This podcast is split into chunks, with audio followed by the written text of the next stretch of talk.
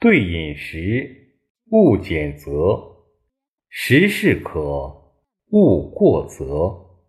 When it comes to eating and drinking, do not pick or choose your food. Eat only the right amount. Do not overeat. 对饮食，勿拣择，说的是为人处事的态度。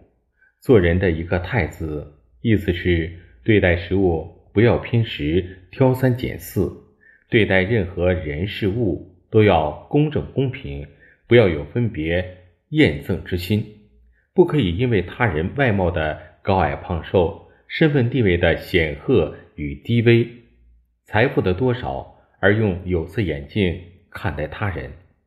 圣人为富不为目，圣者只求饱腹，不求悦目，住内不住外。有所放弃，才有所获取。Don't be particular about food means our attitude of dealing with people, namely, not to be partial about food. We should treat people, affairs, and things fairly and impartially, without different treatment and disgust. We can't treat others discriminatively because of difference in their appearance status, and wealth. Sages only want to satisfy their hunger instead of seeking entertainment. Sages focus on the inner cultivation instead of appearance. Only when one gives up something can he gain something else. 食适可，勿过则。饮食要适量适度，不要暴饮暴食。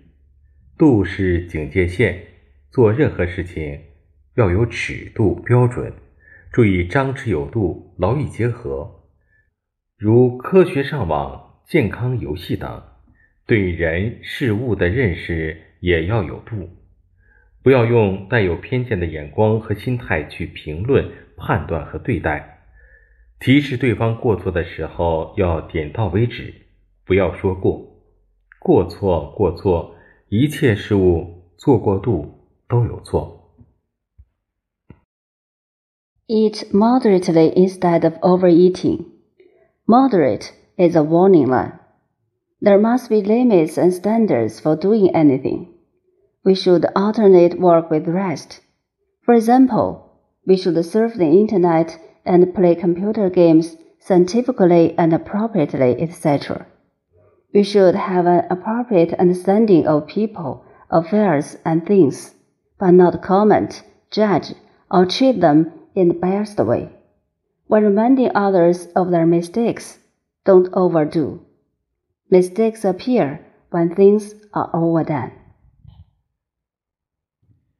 弟子规真言：欲望太至，会让幸福之井干涸。